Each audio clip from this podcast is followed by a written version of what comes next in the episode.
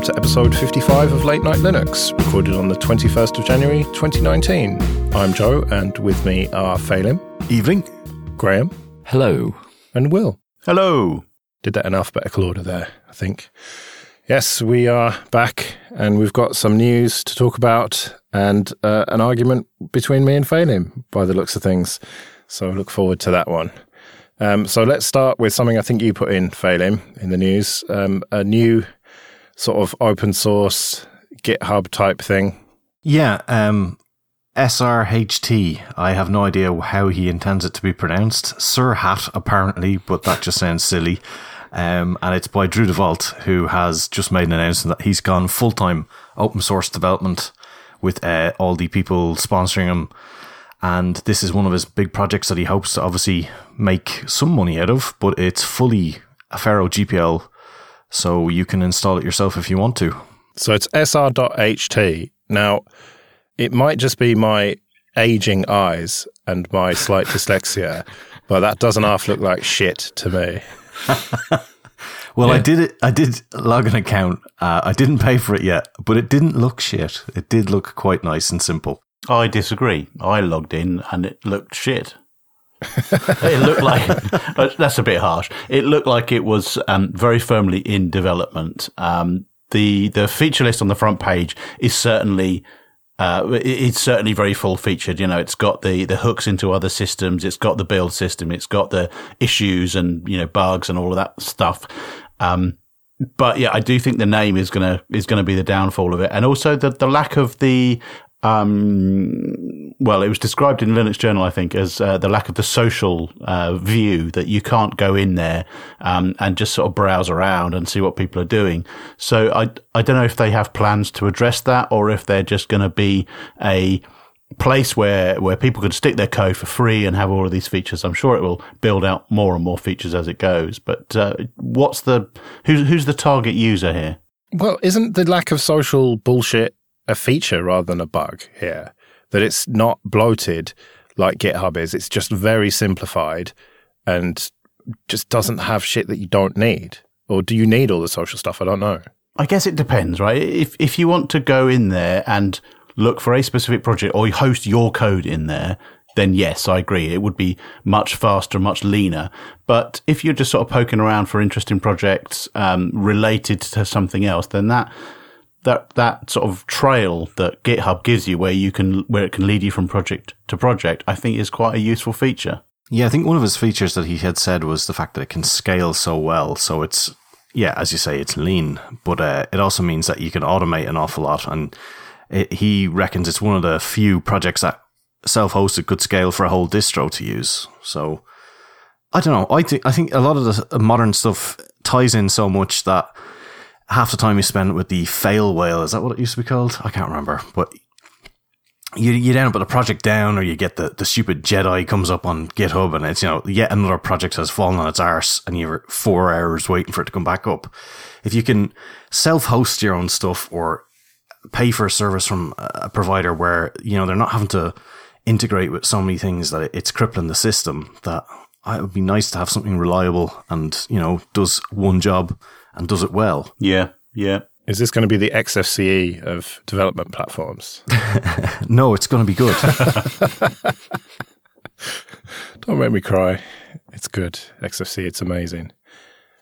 Well, it seems early days anyway, doesn't it? But it's it's one to watch. And another one to watch is the Librem 5. How long have we been talking about this now? They've got a very good PR department who keeps pumping out these press releases and keeps them in the news. So I'm almost reluctant to talk about them, but there's kind of enough of that has now stacked up that I think it's worth talking about again. They did an end of year update, which essentially says um, Pure OS is getting there.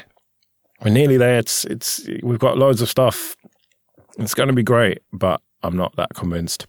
Nobody cares. what, what is it that I can add that hasn't been said before? Well, they have also announced the Pure OS store. So, do we care about that? Maybe.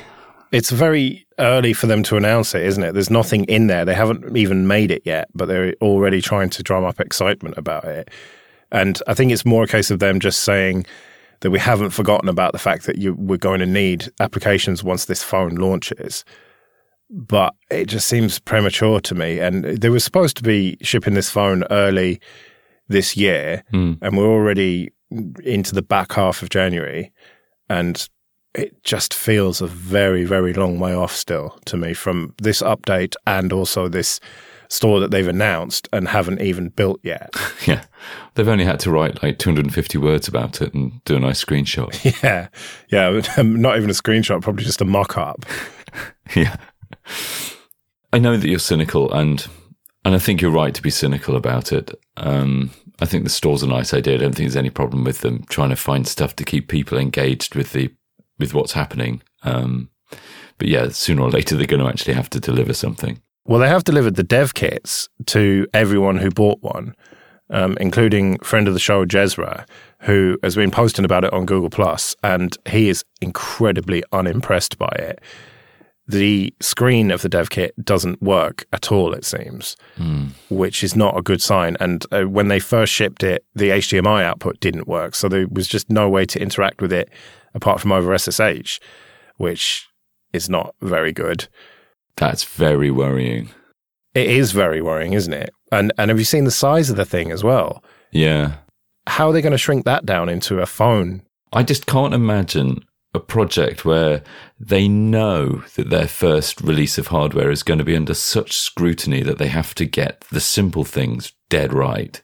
I can't imagine, and this seems to happen time and time again with ambitious projects like this. They they're under pressure to push something, so they push something out, and in the end, it's broken, and it's it's more often than not an indicator of the state of the project inside the team, um, and that's very worrying. Regarding the size of the thing, these dev boards would have been engineered to be easily put together and easily fixable, so they won't necessarily be using the exact same components or indeed the same board layout on the final device. This would be easier to, you know, get under the hood and, and tinker with and, and lay out and probably cheaper to build in that way as well. So I'm not too concerned about them resizing that board. If that's the size of the screen uh, on the, the picture that you link to, then yeah, I think they can trim that down if it works. Fair enough. Well, sort of related to this was a, a post on postmarketos.org where they were talking about 600 days of postmarket OS. And th- that is um, very much a community project. It's based on Alpine Linux. The idea is that it's um, 10 years of support for old hardware like the Nexus 5 and trying to get mainline kernels rather than using all the Android stack and everything. And one of their developers bought the dev kit and has got Postmarket OS running on it with XFCE, which is excellent. But in the photo of that, you've got the the monitor in the background and the dev kit in the foreground.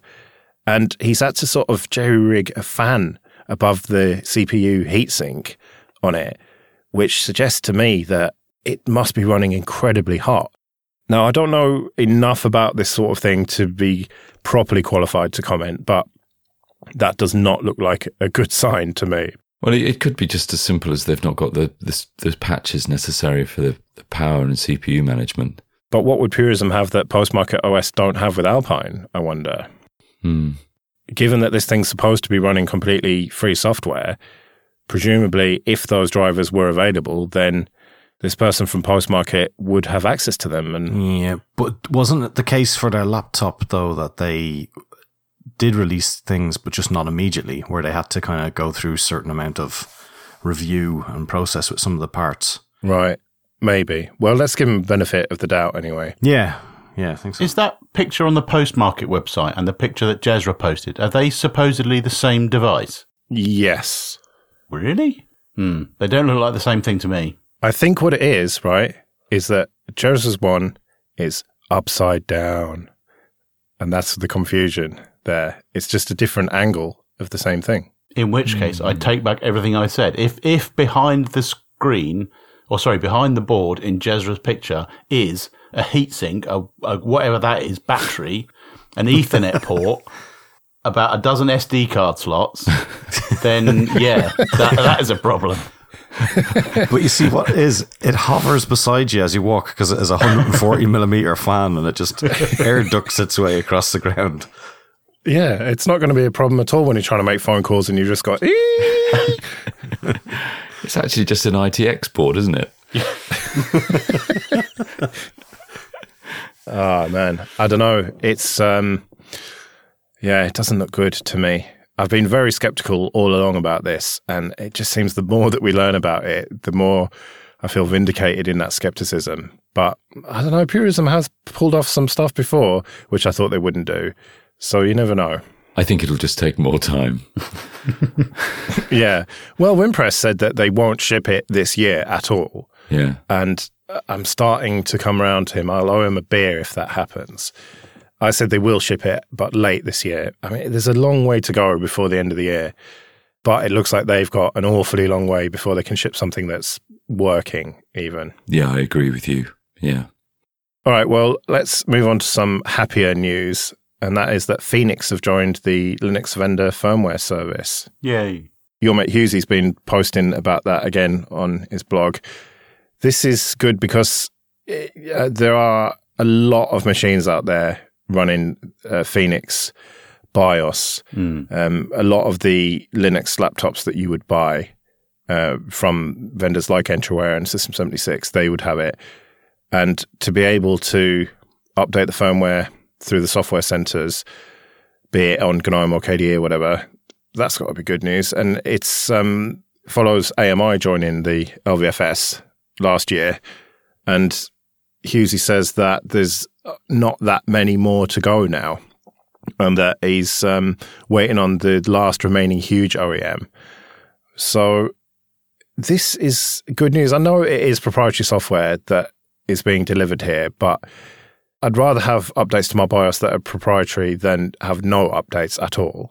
Yep. So AMI are obviously huge, and Phoenix are equally huge. I don't know which is the bigger of the two, but I would imagine that between AMI and Phoenix, that's um, that's probably at least two thirds of the market wrapped up. Who is the third one, do you think? Well, if we've got Dell, we've got Lenovo. I'd say that third in the market is HP. So that would be my guess. Well, fingers crossed for HP, and fingers crossed that uh, the others will join and that they'll all open source it, and we can all have uh, nice free software loving. Um, speaking of which, some more KDE bollocks from you, Phelim, as usual.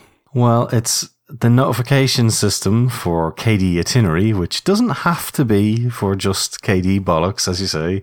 Um, so the utility and library for uh, doing uh, train tickets, flights, etc., and tying all to calendars and stuff. They are working on a integration with Android. So um, the likes of KDE Connect and all those work quite well on the phone, but to add a notification system into the Qt build utilities and a library. So, uh, well, which is essentially, I think, the first Java integration that they've ever done for the uh, KF5 framework. Um, that will then allow them to trigger notifications on Android phone and make it all part of the build process. So it's integrated fully. So it's not a special secret thing that needs to be done in an awkward way. So they've just been doing work on that. And yeah, soon KDE Itinerary might show up in F-Droid. I hope. I'm that's speculation on my side. I don't know when it's going to show up, but yeah, this is the foundation for it. I really hope they just put it on the Play Store and not in F Droid just to wind you up. No, they won't. Well, do you know what? KStars, I think, is in the Play Store and is not in the F Droid feckin' store. it's just really fucking annoying. And I think it's all down to doing using the uh, Google backend API storage things.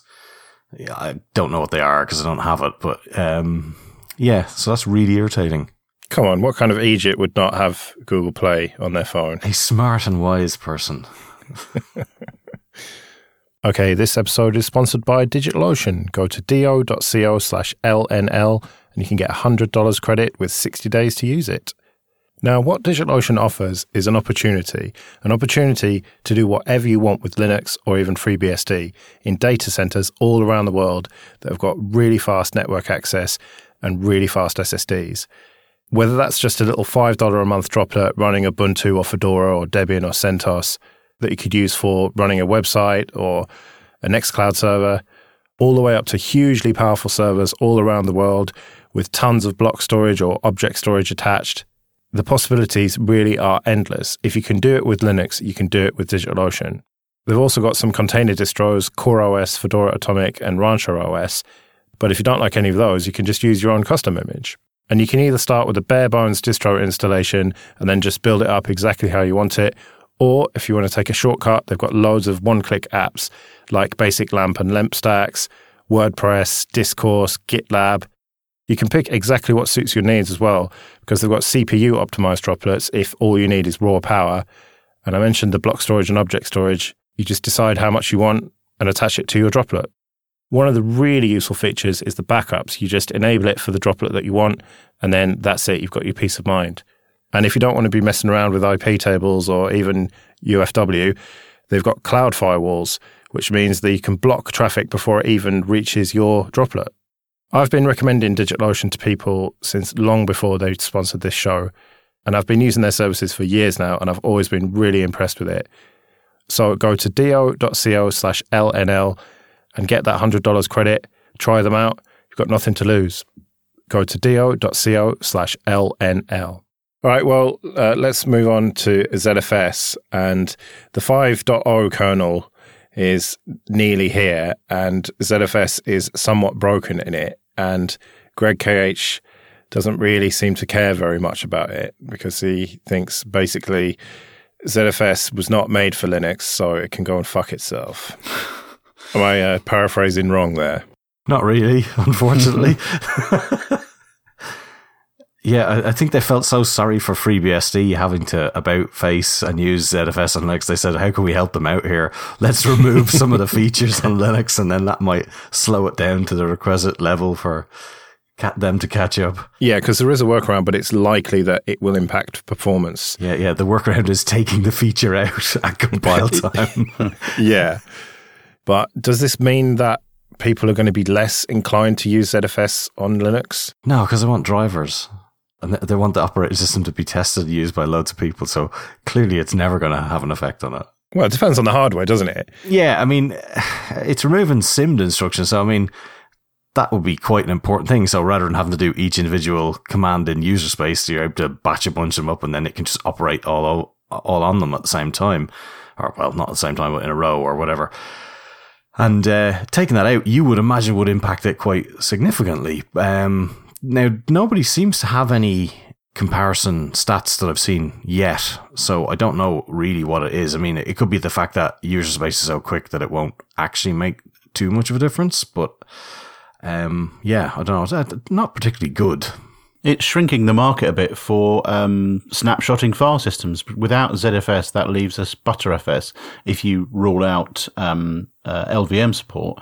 So, yeah, we're down to one snapshotting file system, which is not quite mature enough yet, in my view. Um, so it's a bit of a shame. But you can kind of see his point. We were kind of scuppered by the fact that Sun on purpose wanted to uh, deny Linux from using it. And, you know, why should they overly care? I guess they don't have to overly care. I'm not really sure why they took it out. I mean, if there was a really legitimate reason or if they were really just being antagonistic for the sake of it, I'm not sure.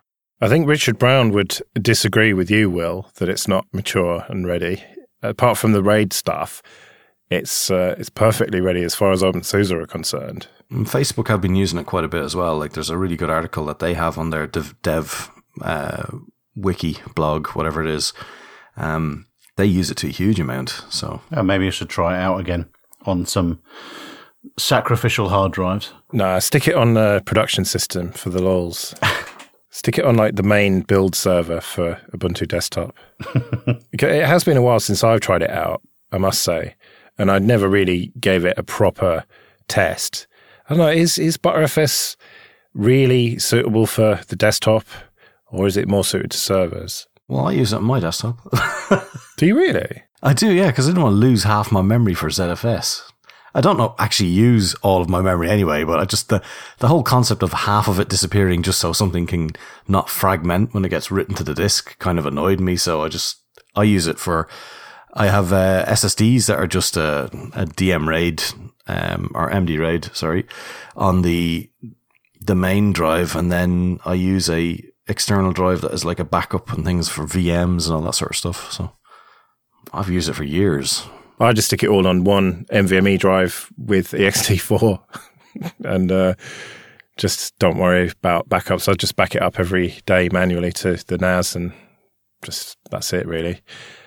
It's so fast that I don't worry about performance and snapshots. I don't know, like with Ubuntu and XFCE, what's going to break? Well, it's it's pretty handy if you have something like a file server, especially if you have multiple users. Now, personally yourself, you probably wouldn't notice a difference, but if you're taking snapshots every say 15 minutes or something, and then you make a bollocks of an edit and you've totally trashed the file, well, you can just restore that one file straight away, and then you know you don't have to even think about it, and you have a nice cleanup script running in the background. It you know it just churns away in a sort of a a circular loop of deleting the dailies after two days or something like that, and then keeps your weeklies for a month. And it, it's kind of handy to have it. and uh, don't even have to think about a backup strategy where, you know, well, it's not a backup though. Let's be clear. It's not a backup. It's a unfuck yourself from a terrible situation and then make sure your backups are well off site somewhere else. But yeah, I mean, it, it is pretty handy to have that. What I'd like to see on Ubuntu desktop is uh, after you finish the install, then it gives you the option to take a snapshot at that point. Um, and so, yeah, no matter when you, you come to the decision that you want to roll back everything and revert to a clean install, like a factory reset, you push the button and, you, and you're back there exactly as it was. And you said this feature was definitely coming. When was it now? Yeah, definitely, definitely coming. Oh, good. So yeah, 1904 for that one. Excellent. no, no, I don't think so. No, it's been backported to the uh, the dot two LTS release. Oh right, yeah. So we'll be getting this, uh, yeah, in very shortly. A couple of weeks, yeah. you can thank me later. On to a bit of admin then, and thank you everyone for supporting us on PayPal and Patreon. It's much appreciated. Slowly, slowly ticking up.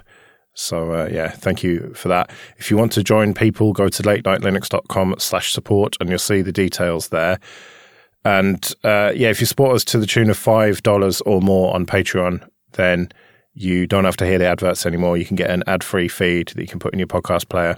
And I'm led to believe it works quite well. If you want to get in contact, latenightlinux.com slash contact. Now, we've got a very exciting announcement, which I think is exclusive at this point, but we'll see. Depends how long it takes me to edit this. And that is that OggCamp 19 is happening. Way! It's the 10th anniversary. Way! Now, we don't have a venue confirmed yet, but we know that it's going to be in Manchester in the United Kingdom of Great Britain and Northern Ireland. And it's going to be on October the 19th and 20th. So, what shitty 80s metal band will you be going to see on that weekend, Phelim? Maybe Pantera, who knows? Slayer, maybe. Resurrect Dimebag Darrell from the dead just so I can avoid going. yeah, Megadeth, maybe. So, yeah, put it in your calendars, everyone. October 19th and 20th, that weekend in Manchester. There basically is a venue, but it's not actually booked and paid for yet. So it's then you know it's not ready to be announced, but it will be soon. Go to oggcamp.org or follow them on Twitter. I think they're just at oggcamp. Um, and I say they. I feel that I am kind of part of the organization team, but I just don't really do anything. I just go there, get drunk, sleep all day, turn up, do a live show, get drunk, sleep all day, turn up to the raffle, and then go home again. Sounds like you're the rock star. yeah, well, I t- try and behave like the rock star, but yeah, I don't know. But yeah, it should be good fun anyway. We should all go and maybe do a live late night Linux or something at four o'clock in the afternoon under the blaring lights of sobriety. okay, this episode is sponsored by CDN77.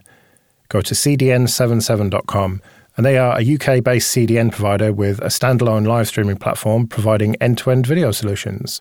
They sponsor loads of great projects like CentOS, KDE, Fedora, Gentoo, and Funtoo. And one of their standout clients is the European Space Agency, who use CDN 77 to deliver Hubble images all around the world. And this CDN is built from over 500 servers, all running Debian, and most of them are physical servers, only a few of them are VMs. Everything is developed in house by CDN77. They make their own DDoS protection, and through the optimizations that they've done, they can push 80 gigabits per second of live streaming through just one machine. They've got 30 points of presence in North America, South America, Europe, Asia, and Australia, with daily peaks regularly exceeding 4 terabits per second. They're really big on innovation as well. They were the first CDN to implement features like HTTP2 and Brotli compression. But most importantly, it's really easy to use. I hosted an episode of the Rest podcast on there, and it was really easy to put the file on there and link to it. And I've had no complaints about the speed from people downloading it all over the world. They've recently launched some new monthly plans with the best value on the market from $9.99 per terabytes as a global flat rate. And they've also got a pay as you go option with no commitments and full transparency. They've got a 14 day trial with no credit card needed. So go to cdn77.com and sign up there. And once you've done your free trial and you're ready to go for the paid option, then mention Late Night Linux to the sales or tech support team and you get an extra first payment bonus. So, for example, if you topped up $1,000, you'd get an extra 400 on top of that. So go to cdn77.com, sign up, and start delivering new content. Right, so this argument between me and Phelim then. So, over the last couple of weeks, it's been a bit of a shit time for MongoDB. First of all, Amazon launched their MongoDB compatible document DB, which is just a complete fucking rip-off of it, which is all hosted and managed and excellent in terms of features and performance and all the rest of it, and just pisses all over MongoDB basically. Um, and then more recently, MongoDB has been removed from major distros, from Debian and also from uh, Red Hat and Fedora. I should have asked you this off air, Will, and you may not know the answer, but does this mean it being removed from Debian will mean it's removed from Ubuntu? Wimpress didn't seem to know exactly. No, I don't know, I'm afraid. Yeah, because there are some things in Ubuntu that don't come from Debian, so it's hard to say. But either way, it doesn't look good for MongoDB at this point. And Phelim and I were talking about the AWS document DB thing. And that's when we got into a debate about cloud versus on premises. And so I thought we'd bring that debate on air. And surprisingly, Phelim, you think that using services like AWS and Google Cloud and Azure and stuff are not a good idea. And you think that it's all vendor lock in and you should be running on premises.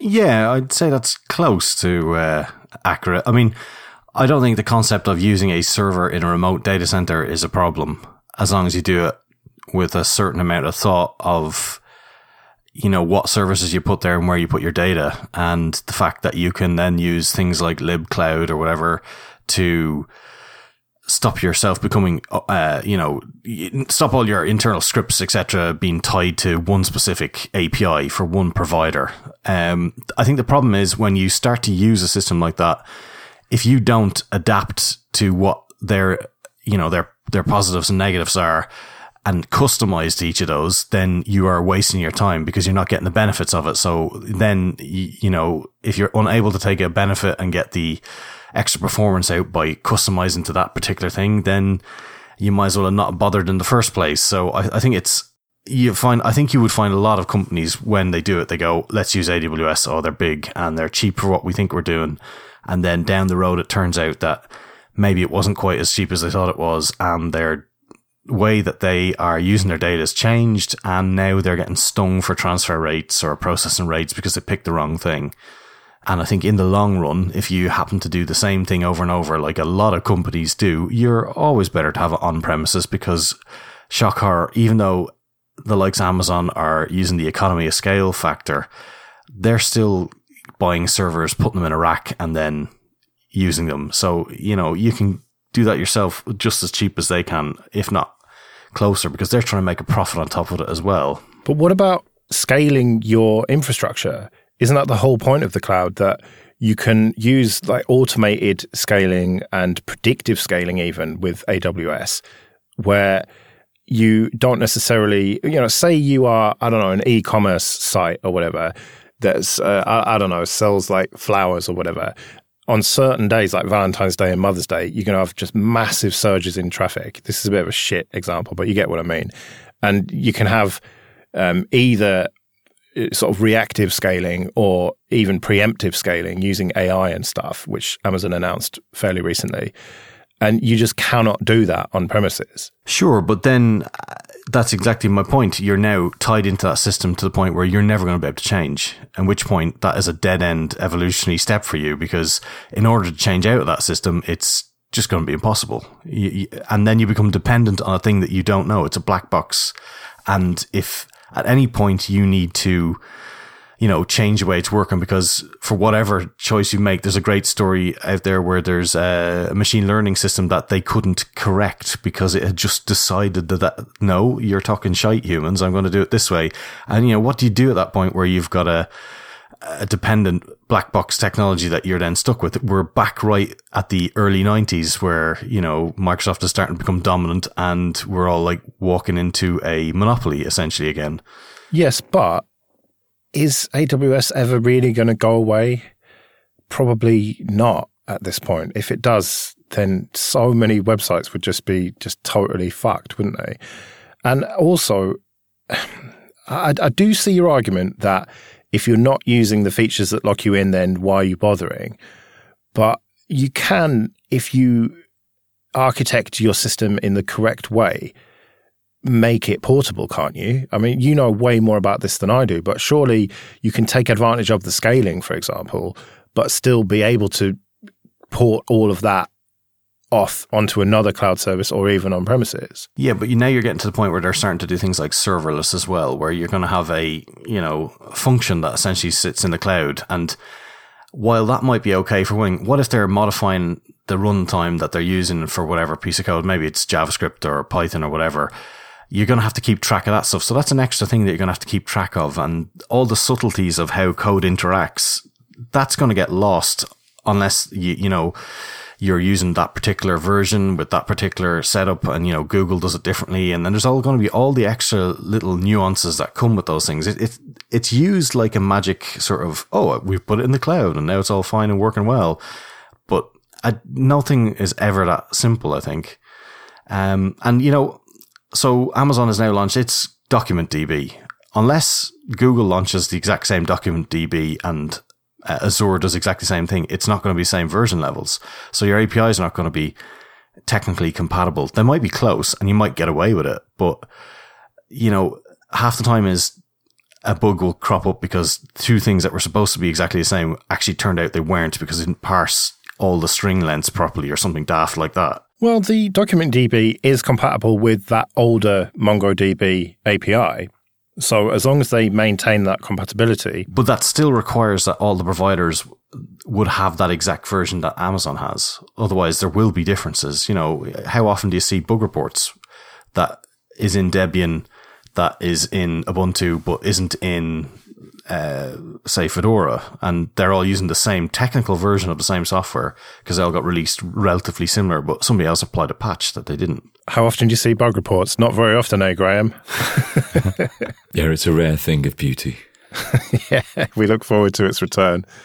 I, I do take the points that you're making, but I can't help but feel that you are biased because your job depends on people running on premises, doesn't it? Well, or I don't know. Do you do you have enough experience of the cloud to pivot that way if necessary? Well, that's the funny thing. I mean, whether I have to administer a server via SSH in Amazon's data center or the shop down the road or somewhere on the other side of the world in a local office, it doesn't overly matter. It's just really the tools and the APIs that you're using to build stuff on top of that. So, I mean, it doesn't overly affect me per se, but I think we also from the other side of things is there's going to be a sort of devaluing of um, sort of generic admin skills and hardware skills. And you might say, well, you know, nobody needs to maintain their car anymore, but if your business is based on a fleet of cars, you better have a mechanic because you don't want to be dependent on the local garage having only one mechanic and he's not available. The approach that Canonical have taken with this is that when you're operating at that sort of scale, it's more or less impossible to administer uh, you know, all of these separate servers um, by hand. And so automation of the, the setup of the cloud is the way to go.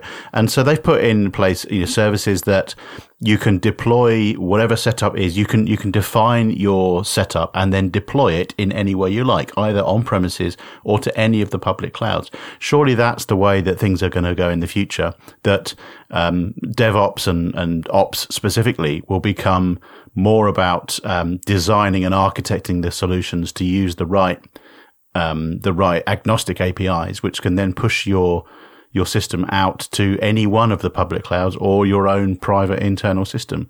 Um, and when you talk about uh, on-prem, do you do you think of them in in terms of a cloud, or is it more just like one or two servers? We, how do you think about it? Well, I mean, I think you can have your own internal cloud as much as you know they're virtual machines on servers. I mean, I, that's what annoys me about the cloud whole idea is the fact that it makes it sound better than it really is when serverless computing has servers too. They're just functions that are run in a runtime. And that's where uh, it's like they're trying to abstract that away for whatever reason to the point where there's going to be only a very small subset of people who are ever going to get to touch those type of systems. And I think we do ourselves a disservice by taking that away. Now, I, I absolutely believe automation is a way to do things like SaltStack, etc. I mean, that's the way to go because, you know, nobody wants to rebuild a machine for the 50th time in a row, but equally taking away certain levels of skill that I think are important, like tuning applications, interacting with the hardware. I think they're important things because if you build a system that's like a one size fits all, where you might have eight options of types of hardware, that doesn't fit everybody's type of setup. Now, granted, most small medium enterprises they will have you know a database and a website and yes that would probably fit them for a lot of stuff but if you if you scale I don't think it, the needs of your business necessarily are, are, the needs of their business. So, have we reached the point now where we're worried about losing our pr- traditional skills and that uh, in the future nobody will remember how to make a barrel? well, uh, I challenge one of you to configure uh, Xconfig manually. I certainly don't know how to do that, and we've automated that away. Now, I'm not saying I want to configure that, and run the risk of blowing my monitor up as always the scare story that could happen. But equally, I think, you know, getting away from the low level hard drive setups, you know, optimizing for your DB, all these things, I just, I think it's dangerous, and I think we should think about it now before it's far too late. I was a sysadmin. My dad was a sysadmin, and his dad before him. I mean, it is a siege of misery of a job sometimes, but yeah. Surely someone must be administering those servers in Amazon's data centers. Yeah, sure they are. But I mean, realistically speaking, uh, if you get down to you know three providers, that's not exactly an awful lot of people that are going to be interacting with that. And I think that's where half of our innovation comes from is the fact that we have a varied architecture and types of setups in IT that, you know, this is where the new ideas come from. You know, MongoDB came out the fact that people trying to store documents in a SQL database was driving them nuts. I mean, if you, you have abstracted all that away to Magic Cloud DB, then there's only going to be five guys working on that. Yeah, but don't forget about people like DigitalOcean. I mean, I know they sponsor the show, but they have grown massively over the last few years and they've basically come from nowhere. And okay, they're not offering the same thing as Amazon, but they're offering uh, sort of a much more um, well, a sort of less tied in version. So there are providers like them as well. Yeah, and, and I mean that that's that's not my problem. I think that that is fine because then you are using resources like a tool, whereas the uh, well, insidious is probably a slightly overdramatic word for it, but the slightly insidious way that the likes of Amazon would work is the fact that they have such a good API that you'd almost be a fool not to use all the features of it. In which case, yeah, that is now a proprietary system that you're tied into, and even the kernel versions that they use and the the OS that's underli- underlying it. If you're using theirs, that's not something you can easily get out yourself and run on your own hardware. I think ultimately the question of on prem or versus cloud is going to become cyclical where things move on prem, uh, well, were on prem. They moved out to the cloud. There's going to be a big outage of the internet one day and everyone's going to decide that it was a terrible idea. They'll move them back in house and then a few years will pass and they'll forget why they did that and then they'll move them out again and, and it will continue and everybody will have jobs forevermore. but you can only do that so many times before nobody has the skills to do it in house. And then we're all sitting around going, oh, I know. Why don't we, you know, build a system that could control everything to a series of binaries and be horribly complicated? And then off we go on that again. Maybe. I mean, it's funny because thin client computing seemed like it had had its day.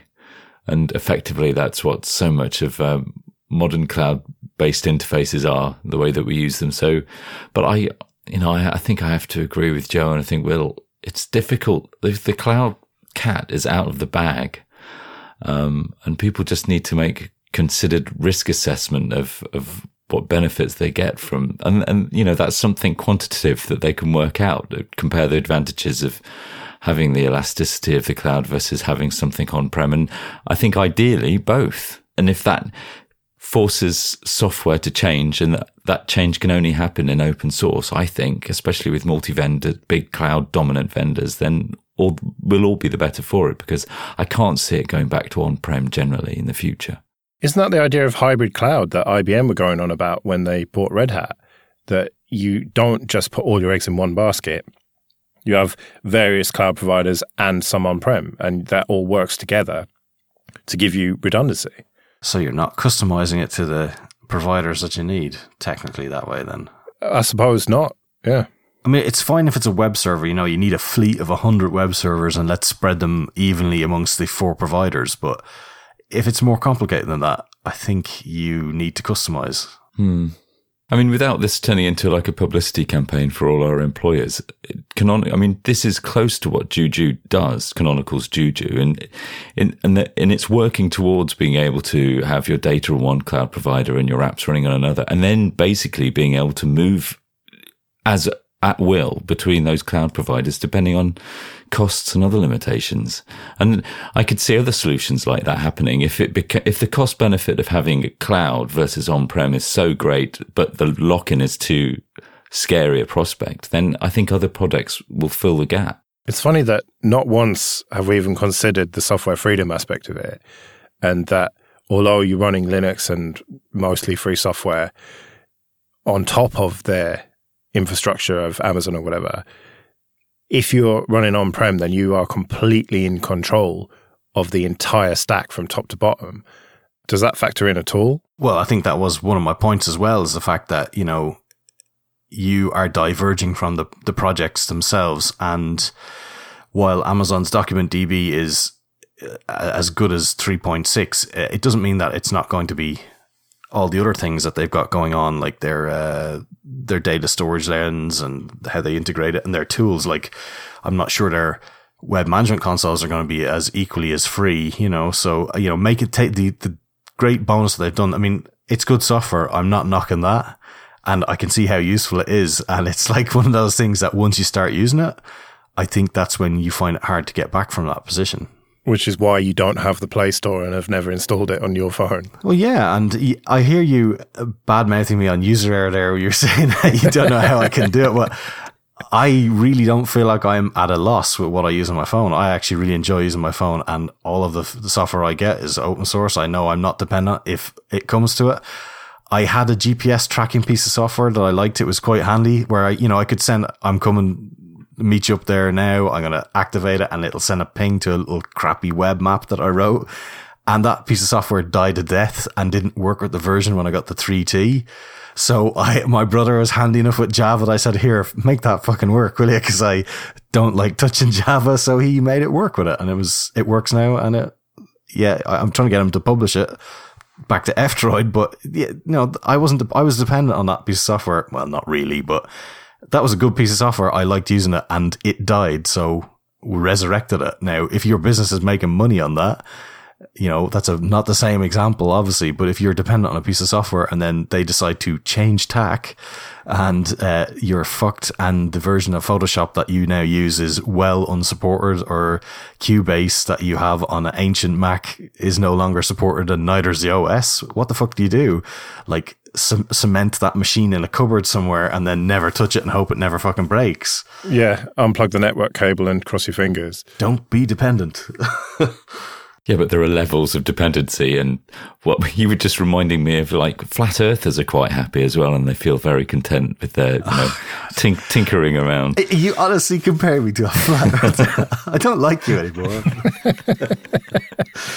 Well, as you know, there are flat earthers all around the globe. hey.